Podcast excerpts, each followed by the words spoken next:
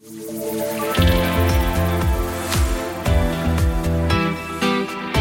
ist HR1 Talk mit Marion Kucheni. Tiere sind für ihn mehr als nur irgendwelche Lebewesen, sie sind Freunde. Freunde, mit denen er sein Leben teilt und denen er sich in einer ganz besonderen Weise verbunden fühlt, besonders den Kühen. In den Medien und auf Social Media, da kennt man ihn als den Mann, der mit den Kühen kuschelt und genauso heißt auch das Buch, das er geschrieben hat, Kühe kuscheln. Herzlich willkommen, Joa Berge. Hallo, vielen Dank, dass ich da sein darf. Und Sie sind gar nicht alleine, sondern Sie haben heute auch gleich mal einen Ihrer Freunde mitgebracht. Einen, das sieht man jetzt nicht, er ist so ruhig, ja. Man glaubt auch nicht, dass er da ist. Es ist äh, ein Hund, Genau, es ist keine Kuh, es ist der Hund Kalli. Mit der Kuh wäre es hier jetzt vielleicht auch ein bisschen eng geworden. Das ist Kalli. Kalli ist ein, habe ich gerade gelernt, Australian Shepherd. Richtig. Mhm. Diese besondere Verbindung zu Tieren, das nennen wir ja zum Beispiel im Zusammenhang mit Pferden ja Pferdeflüstern, also den Pferdeflüsterer. Sind Sie mhm. sowas ähnliches? Sind Sie ein Tierflüsterer?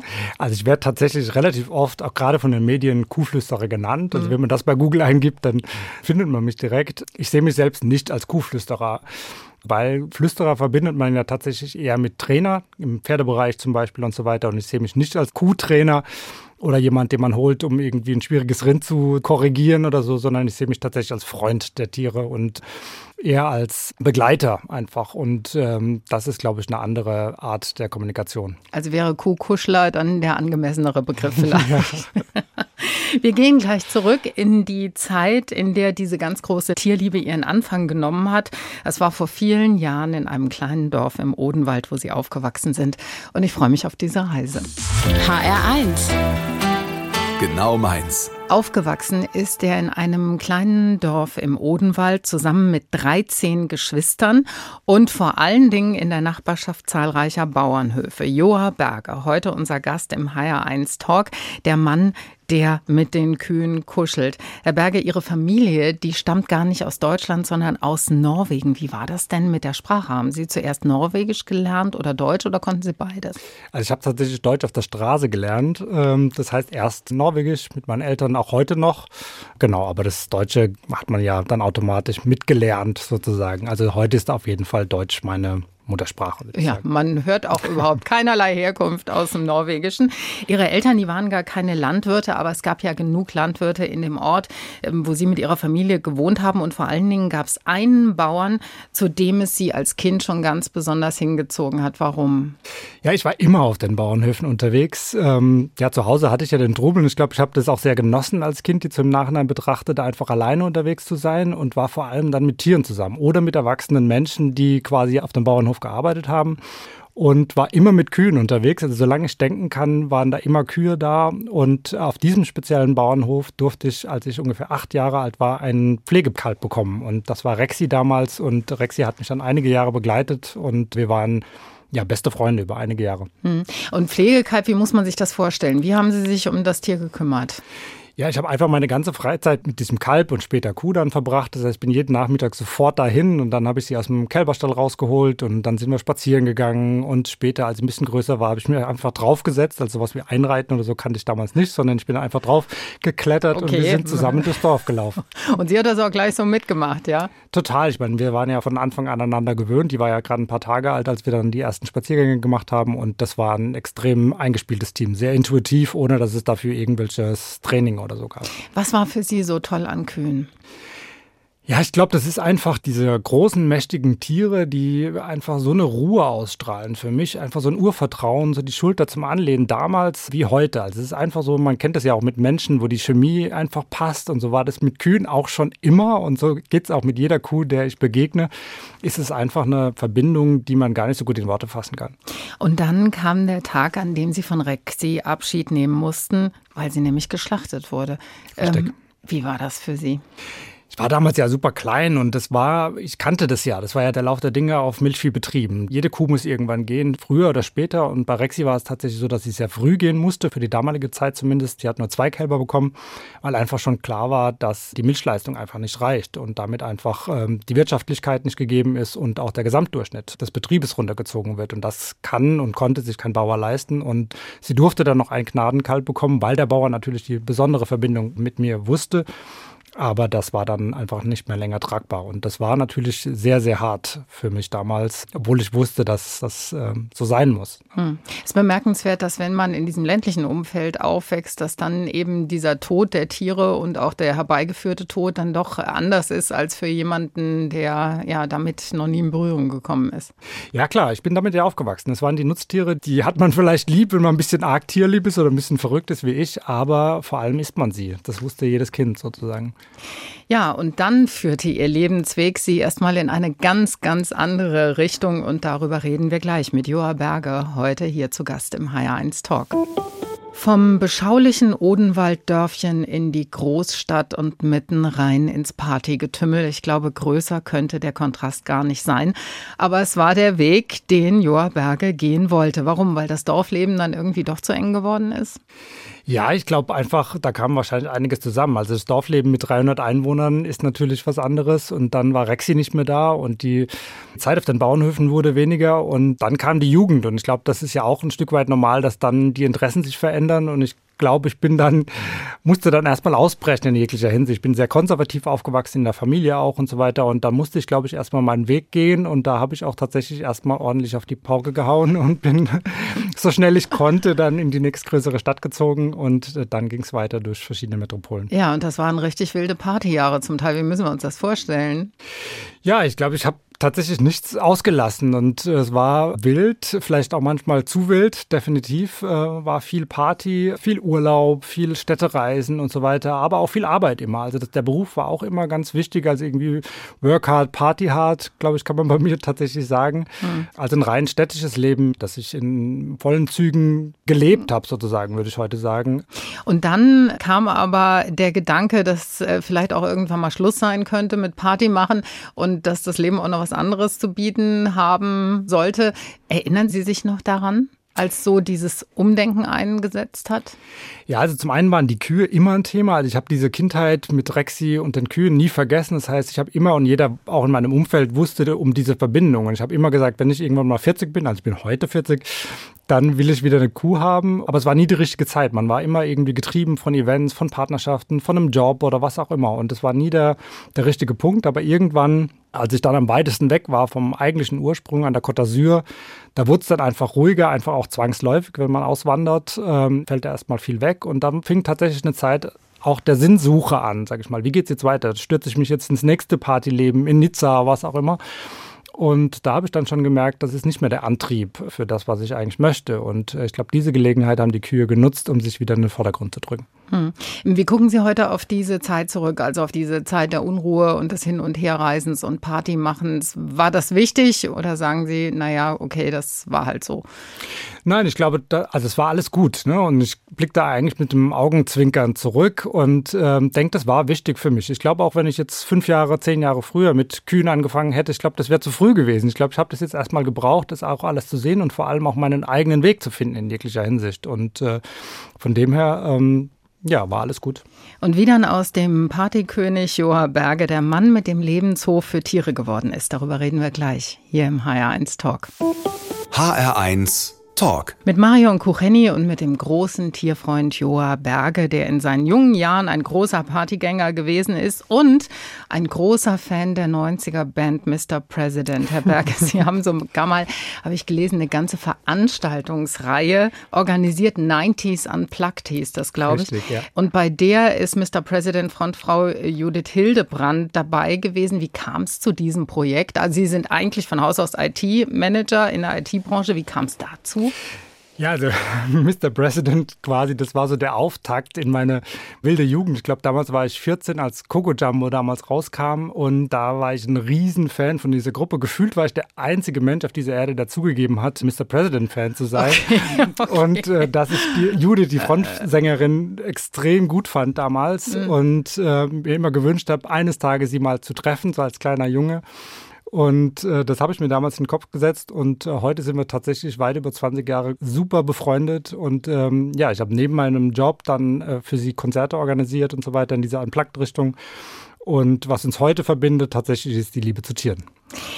Deshalb gibt es jetzt natürlich Wunschmusik, ganz klar, aus den 90ern von Mr. President. Äh, einer der großen Sommerhits gewesen, damals wie heute. Coco Jumbo für Joa Berge, hier im Higher 1 Talk. Put me up.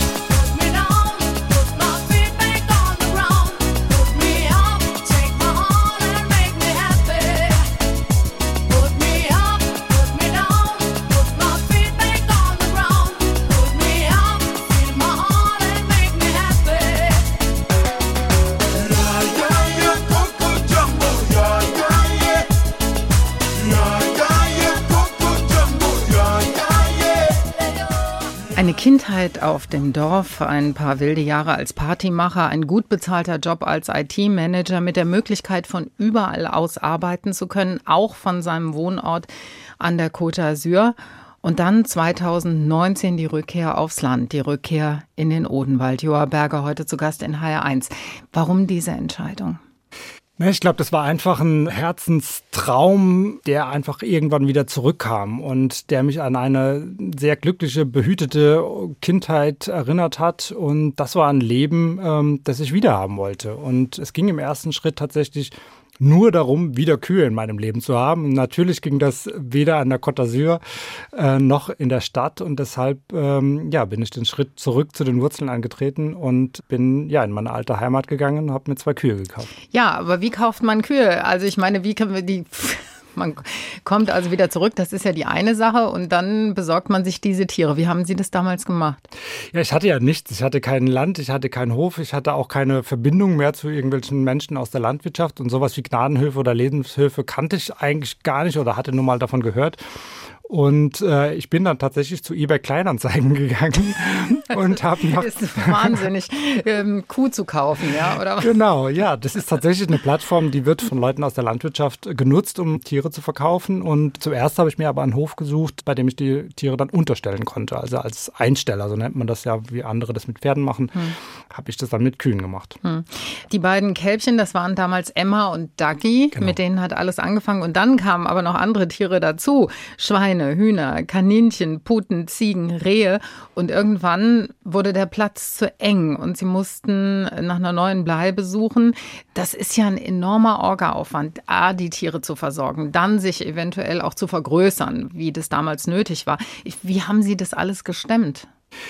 Ja, ich glaube, der Traum von eigenen Kühen ist zu meiner persönlichen Berufung geworden. Also mit den zwei ersten Kühen, Dagi und Emma, hat sich mein Leben so drastisch verändert, also um 180 Grad. Also nicht nur im Außen, dass ich jetzt auf dem Land war mit Kühen, sondern auch im Inneren und hat meine ganzen Werte verändert und so weiter. Und äh, dann kam der Lebenshof. Dann habe ich andere Menschen kennengelernt, die das Gleiche wollen, die auch Tiere retten wollen, die aus dem Tierschutz kommen. Und dann kam irgendwie eins zum anderen. Und dann ging das super schnell, dass wir den Lebenshof gegründet haben. Und daraus ist einfach ein ganz, ganz tolles Projekt äh, geworden, aus dem, äh, hinter dem jetzt inzwischen 15 Leute stecken, die mhm, sich da ehrenamtlich, immer, ehrenamtlich, ja. alle ehrenamtlich, mhm.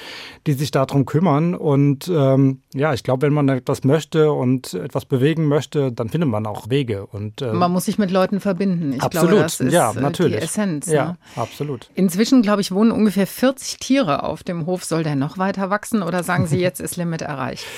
Ja, also das Limit erreicht, das sage ich, glaube ich, schon seit zwei Jahren so ungefähr, okay. dass wir immer voll sind, äh, chronisch. Ähm, aber es fügt sich immer wieder, dass wir entweder mehr Platz kriegen oder einfach unsere Ressourcen durch mehr Menschen oder eben auch durch mehr Spenden und so weiter dann freigesetzt werden. Und dann kommt immer mal wieder auch ein Tier dazu. Aber eigentlich ist es nicht das Ziel, ähm, ohne Ende weiter zu wachsen. Mhm, ganz wichtig, man kann eben auch Patenschaften übernehmen und spenden. Das möchten wir an dieser genau. Stelle auch mal sagen, damit das Projekt Lebenshof auch weiter existieren kann. Ein Zuhause für Tiere, die in der Landwirtschaft nicht mehr gebraucht werden. Das ist nämlich der Lebenshof von Joa Berge heute bei uns im HR1 Talk. Und Bilder von ihm und von seinen Tieren, die finden Sie auch bei uns auf hr1.de. Der HR1 Talk heute mit Joa Berge, dem Mann, der mit den Kühen kuschelt. Und wir haben an dieser Stelle einen Überraschungsgast, der von sich sagt, dass Sie ihn vermutlich gleich an der Stimme erkennen werden. Und ich bin sehr gespannt und sage, lieber oh. Überraschungsgast, noch nicht den Namen verraten. Schönen guten Tag. Schönen guten Tag, ich freue mich sehr. Hallo Joa. Hallo. Hallo, er, er guckt noch fragend. Bitte, lieber Überraschungsgast, noch einen Satz. Woher kennen Sie sich? Wir kennen uns aus Linnenbach am Bock. Ach Gott, jetzt. Ach Gott. ja. ja, Mel, hi. Ja. Hallo. Mel Brese, Oh, das ist die Freundin. Gänsehaut. Oh, das ist Freundin aus Odenwälder Kindertagen und er hat tatsächlich ein bisschen, Frau Brese, er hat wirklich Gänsehaut. Ich kann es bestätigen. oh, wow. Freut mich. Ich freue mich sehr. Wo steckst du? Ehrlicherweise gerade in so einer Waldlichtung Nähe der Autobahn, weil ich bin auf dem Weg von Köln nach Hamburg geschäftlich und bin jetzt für unseren äh, kleinen Talk hier mal kurz eben rausgefahren. Oh, wow. Toll, deine Stimme zu hören. Frau Brese, wie war denn das damals, als Sie Joa kennengelernt haben? Also er sagt, er hat Deutsch auf der Straße gelernt. Vielleicht eventuell Mel. auch bei Ihnen? Ja, leider habe ich kein Norwegisch gelernt. Das wäre super gewesen. Der Jörn und ich, ja, ich würde sagen, wir kennen uns tatsächlich irgendwie seit der Geburt, ist jetzt vielleicht übertrieben, aber wir sind äh, Haus an Haus aufgewachsen und waren ganz, ganz dicke Kindheitsfreunde in unserem 300-Seelendorf. ähm, und für mich als Einzelkind war das ein absolutes Highlight, weil Joa wohnte direkt gegenüber mit 13 Geschwistern und dementsprechend war bei mir immer viel los. Und ich weiß noch, dass meine Eltern immer gesagt haben, als unsere Freundschaft so entstanden ist, war, glaube ich, deine Muttersprache Norwegisch und meine Deutsch. Und das scheint aber kein Problem gewesen zu sein für uns. Wir haben uns irgendwie trotzdem unterhalten.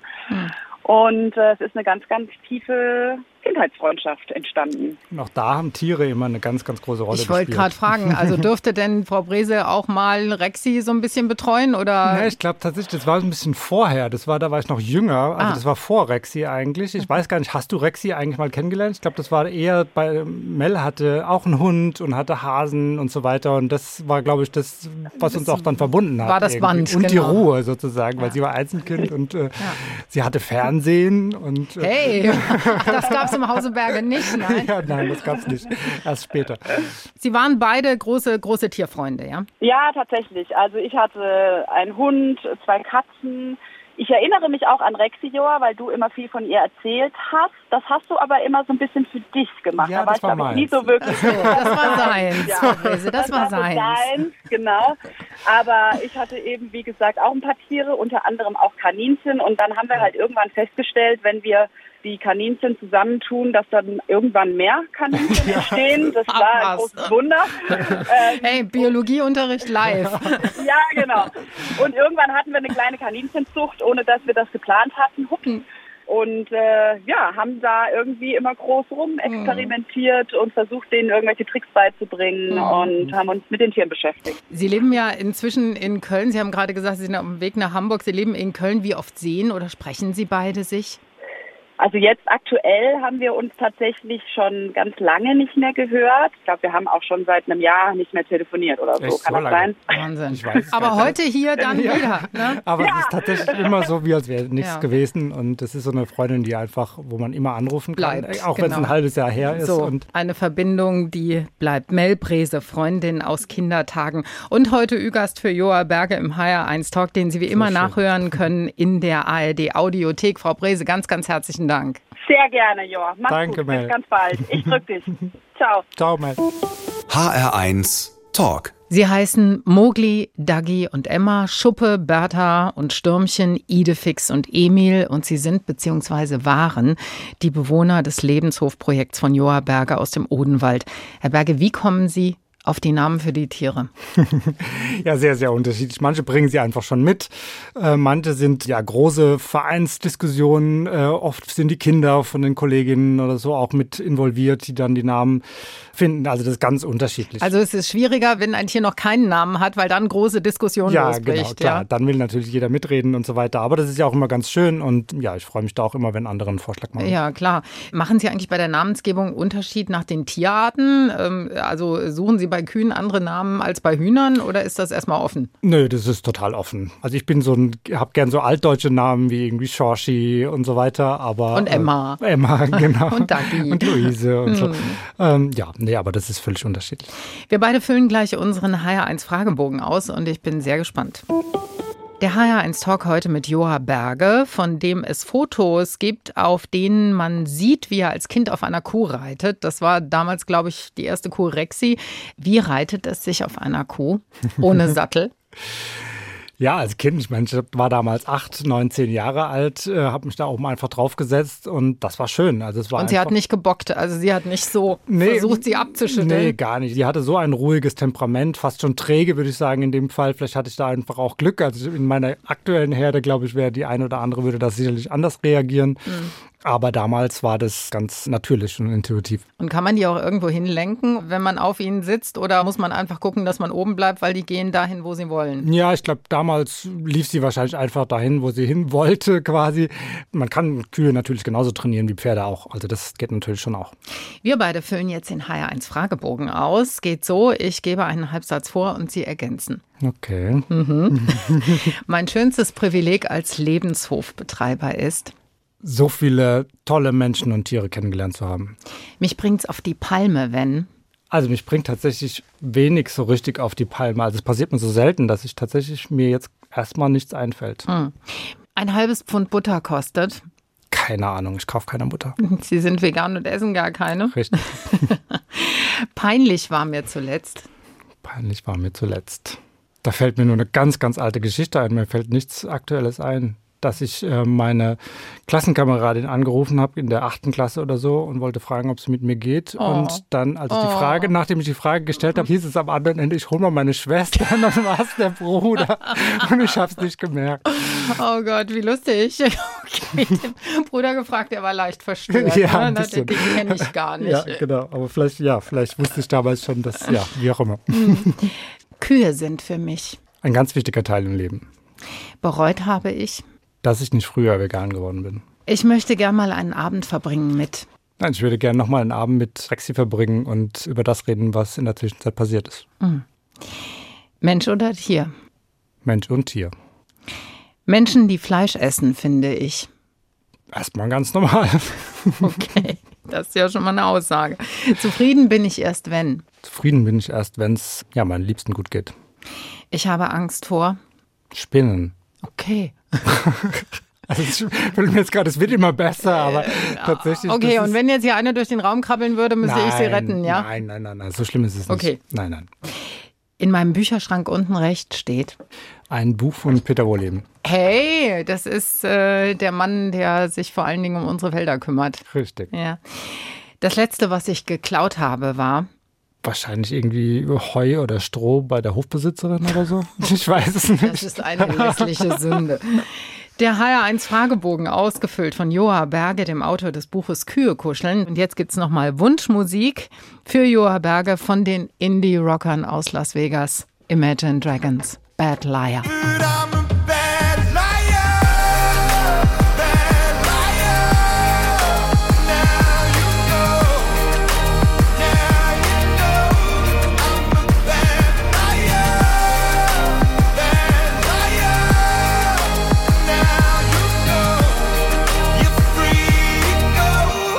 Auf seiner Website und seinen Social-Media-Kanälen nennt er sich Mustache Farmer, also der Landwirt mit dem Schnurrbart. Den hat er auch, das kann ich bestätigen.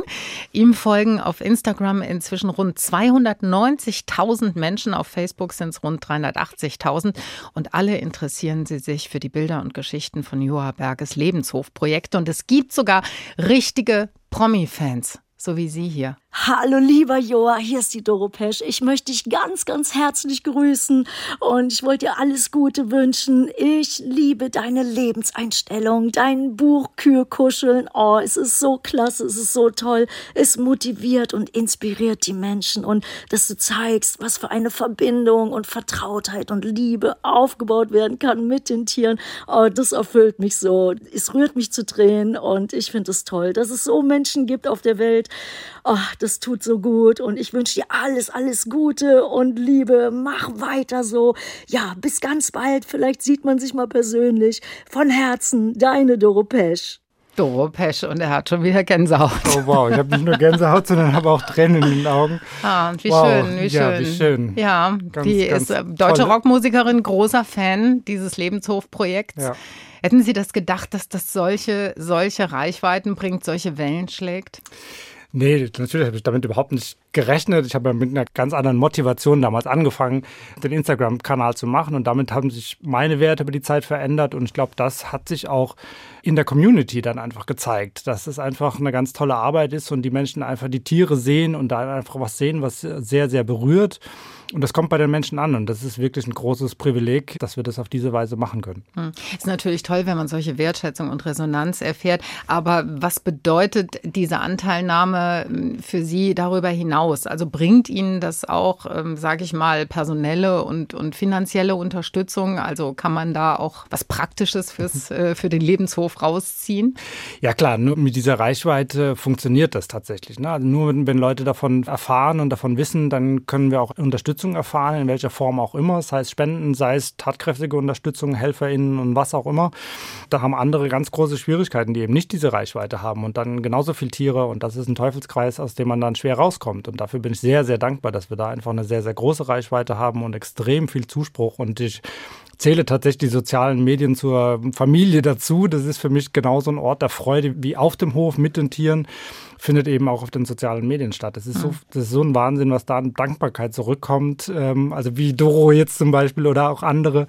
Ähm, das ist einfach so berührend und äh, so schön, dass es tatsächlich ankommt bei den Menschen. Nun ist es aber auch sehr zeitaufwendig, also Social-Media-Kanäle zu betreuen und dann auch immer wieder für diesen Input zu sorgen. Machen Sie das alles noch selber oder haben Sie inzwischen ein Team? Nee, so Social Media mache ich tatsächlich äh, selber und mache das super gerne. Also das ist einfach, das ist ein Teil von mir. Das ist einfach immer irgendwie mit dabei. Und also mir macht das Spaß. Natürlich ist es manchmal viel und zeitaufwendig, ganz klar. Aber es gehört absolut äh, für mich äh, dazu, zum Job und zum, zum Leben.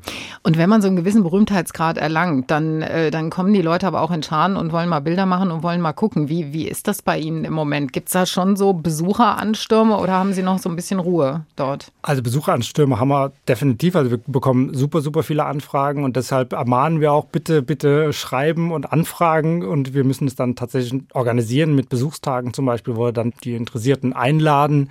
Äh, wir können es nicht leisten, quasi einfach ähm, Tag der offenen Tür zu machen und äh, alle Gäste zu empfangen. Das, das würde dir den Rahmen sprengen, absolut. Joa Berger auf Social Media als Mustache-Farmer inzwischen eine echte Berühmtheit, genauso wie seine Tiere. Heute unser Gast hier in HR1.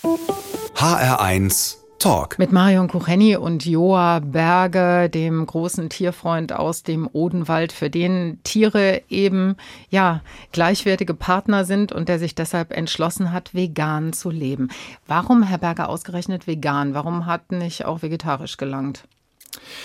Ja, das ist tatsächlich so ein Glaubenssatz, der, den ich auch erst lernen musste. Also ich, ich weiß ja, dass Tiere geschlachtet werden und wusste das immer und so weiter und ähm, habe aber als großer Tierliebhaber trotzdem immer Fleisch gegessen und Milchprodukte konsumiert. Und vegetarisch wurde schon kurz vor dem ich meine eigenen Kühe in mein Leben geholt habe. Also das ist ja so offensichtlich, dass das nicht funktioniert. Aber als ich dann die ersten zwei Kühe in meinem Leben hatte und die zu Freunden wurden und ich angefangen habe, denen auf Augenhöhe zu begegnen, dann war das für mich eine ganz natürliche Entwicklung, ein ganz natürlicher Prozess, ohne Druck von außen, ohne dass mir jemand gesagt hat, du musst aber vegan werden. Ähm, hat sich das einfach falsch angefühlt. Und letztendlich, heute weiß ich, dass es ja keinen Unterschied macht, ob ich Fleisch konsumiere oder Milchprodukte, weil im Prinzip beim Schlachter landen sie alle. Hm. Und eine Kuh muss jedes Jahr einen Kalb bekommen, um diese Milch zu geben, die wir da konsumieren. Das heißt, das macht es nicht besser am Ende. Was ist eigentlich mit den Hühnern bei Ihnen auf dem Lebenshof, die Eier legen? Wo kommen die hin? Also da freuen sich vor allem die Schweine und die Hühner selbst drüber. Die werden direkt verfüttert. Die oder werden, was? die meisten ja, werden ähm, tatsächlich verfüttert, genau. Also ich esse keine Eier. So, jetzt gibt es Wunschmusik von Leonard Cohen. Sind Sie Fan? Ja, Dann, Halleluja. es ist auch einer der berührendsten Songs der Musikgeschichte. Sein Halleluja. It goes like this the fourth, the fifth, the minor fall, the major lift, the baffled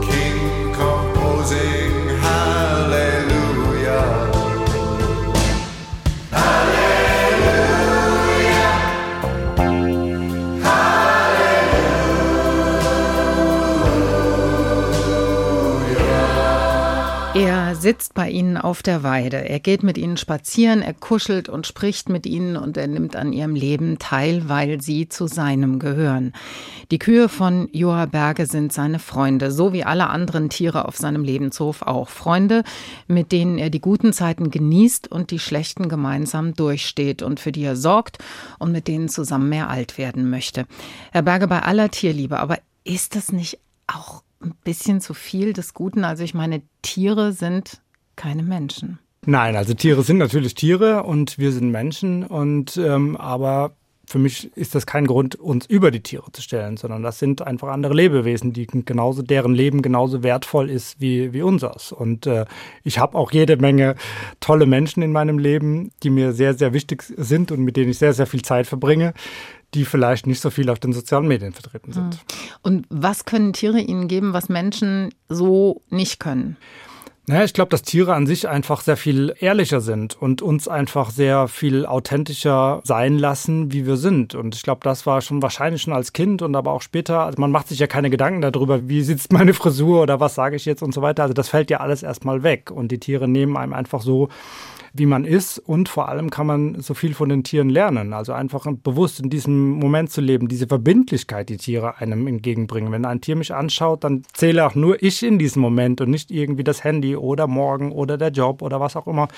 Oder wenn das Tier Emotionen zeigt, ja. dann kann man sagen, diese Emotionen, die sind genau echt jetzt in diesem Moment und die sind nicht einfach, die sind nicht geschauspielert, die sind nicht verändert, sondern das ist genau das Bedürfnis oder diese, diese Emotion, die das Tier jetzt gerade hat. Und mir haben die Tiere tatsächlich sehr viel Ruhe und Verbundenheit wieder auch zu der Natur gebracht. Ja, ich denke, das ist ein entscheidender Punkt, dass Tiere eben tatsächlich im Moment leben, dass ja nicht Absolut. reflektieren über die Vergangenheit oder ja. nur partiell und, äh, und nicht über die Zukunft. Das Richtig. unterscheidet sie auch von uns.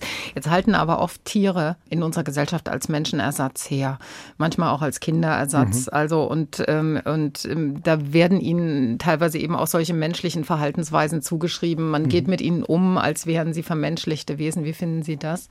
Naja, also das, das höre ich natürlich auch immer wieder. Ne? Jetzt ist die Frage, was ist besser sozusagen auch im Umgang mit den Tieren äh, im Vergleich zu dem, was, was sonst den Tieren angetan wird. Ja? Und wenn wir oder ich äh, Tiere vermenschliche an der einen oder anderen Stelle, äh, dann ist das wahrscheinlich so, das ist klar. Aber äh, man muss sich auch in Erinnerung rufen, das sind domestizierte Tiere, alle. Das heißt, die sind von uns abhängig. Wir haben die in unser Leben geholt. Und ja, sie sind uns sehr zugewandt und äh, sie genießen diese, diese Zuneigung und die Gesellschaft von uns und vermissen sie auch, wenn wir sie nicht geben. Und äh, deshalb ist das auch so ein Mindestmaß an Gerechtigkeit, die ich da auch zurückgeben möchte an diese Tieren, das, was sie brauchen. Ne? Joa Berge mit seinem Lebenshofprojekt, heute zu Gast hier im HR1 Talk. Kühe, Schweine, Ponys, Kaninchen, Puten, Ziegen, ein Reh und ein Hund, nur keine Katze. Herr Berge, ja. warum? Ja, also das hat mehrere Gründe. Zum einen ähm, sind wir ja mit dem Verein auf einem anderen Hof eingemietet, der uns nicht gehört. Das heißt, wir müssen natürlich auch alles abstimmen. Und äh, die Hofbesitzerin und ihre Tochter, die haben eine ganz starke Katzenallergie. Und ähm, ja, deshalb hm. gibt es bisher noch keine Katzen auf hm. dem Lebenshof. Das ist nachvollziehbar. Der Lebenshof von Joa Berge, das ist ein Projekt, mit dem er sich einen Lebenstraum verwirklicht hat. Herr Berge, sind Sie denn damit genau dort angekommen, wo Sie hin wollten? Ja, absolut. Also ich habe den Traum umgesetzt, ohne damit zu wissen, welches Leben ich damit bestellt habe, sozusagen. Ja, ich kann jetzt nur sagen, also Plan B waren die Kühe und es gibt definitiv keinen Plan C. Und es ist zur Berufung geworden, es ist mein Leben geworden und ähm, ich möchte mit den Tieren alt werden. Also eine Kuh hat eine Lebenserwartung von 20 bis 25 Jahren. Das weiß so gut wie keiner, weil die deutsche Weil Kuh, sie sehr viel früher von uns gehen. Genau, weil ja. inzwischen die deutsche Kuh quasi mit, mit fünf Jahren im Durchschnitt geht. Und äh, ich sehe mich auf dem Schaukelstuhl auf der Weide und ähm, mit meinen Freunden, sowohl die menschlichen als auch die mhm. tierischen, nach wie vor zusammen sein. Ja. Und was sind die nächsten Pläne für den Lebenshof? Was steht an?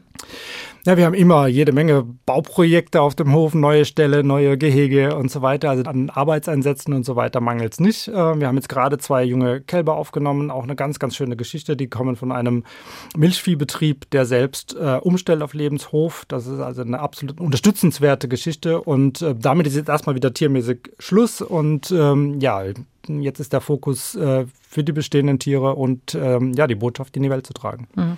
Wer möchte, der kann den Lebenshof mit einer Patenschaft unterstützen, auch wenn er nicht direkt dort mitarbeiten möchte. Wie funktioniert das?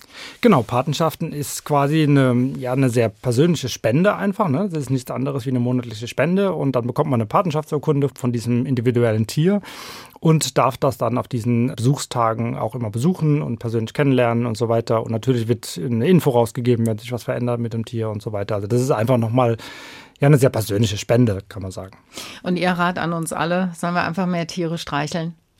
Ja, ich glaube tatsächlich, wenn wir das tun würden, dann wäre die Welt eine bessere. Am Ende unseres Talks, lieber Herr Berge, ist es üblich, dass unsere Gäste etwas auswendig aufsagen. Das kann ein Zitat sein, Gedicht, Lebensweisheit, Ihr Motto, ist ganz Ihnen überlassen. Dann nehme ich das Motto unseres Vereins oder von, von ganz vielen Tierschutzvereinen. Ein Tier zu retten verändert nicht die ganze Welt, aber für dieses eine Tier hat sich die ganze Welt verändert. Joa Berge, es war mir eine Freude. Mir auch. Vielen, vielen Dank. Und unseren HR1 Talk können Sie natürlich wie immer nochmal nachhören als Podcast zu finden auf hr1.de. Mein Name ist Marion Kucheni. Vielen Dank fürs Zuhören. Uns allen einen guten Sonntag. HR1, genau meins.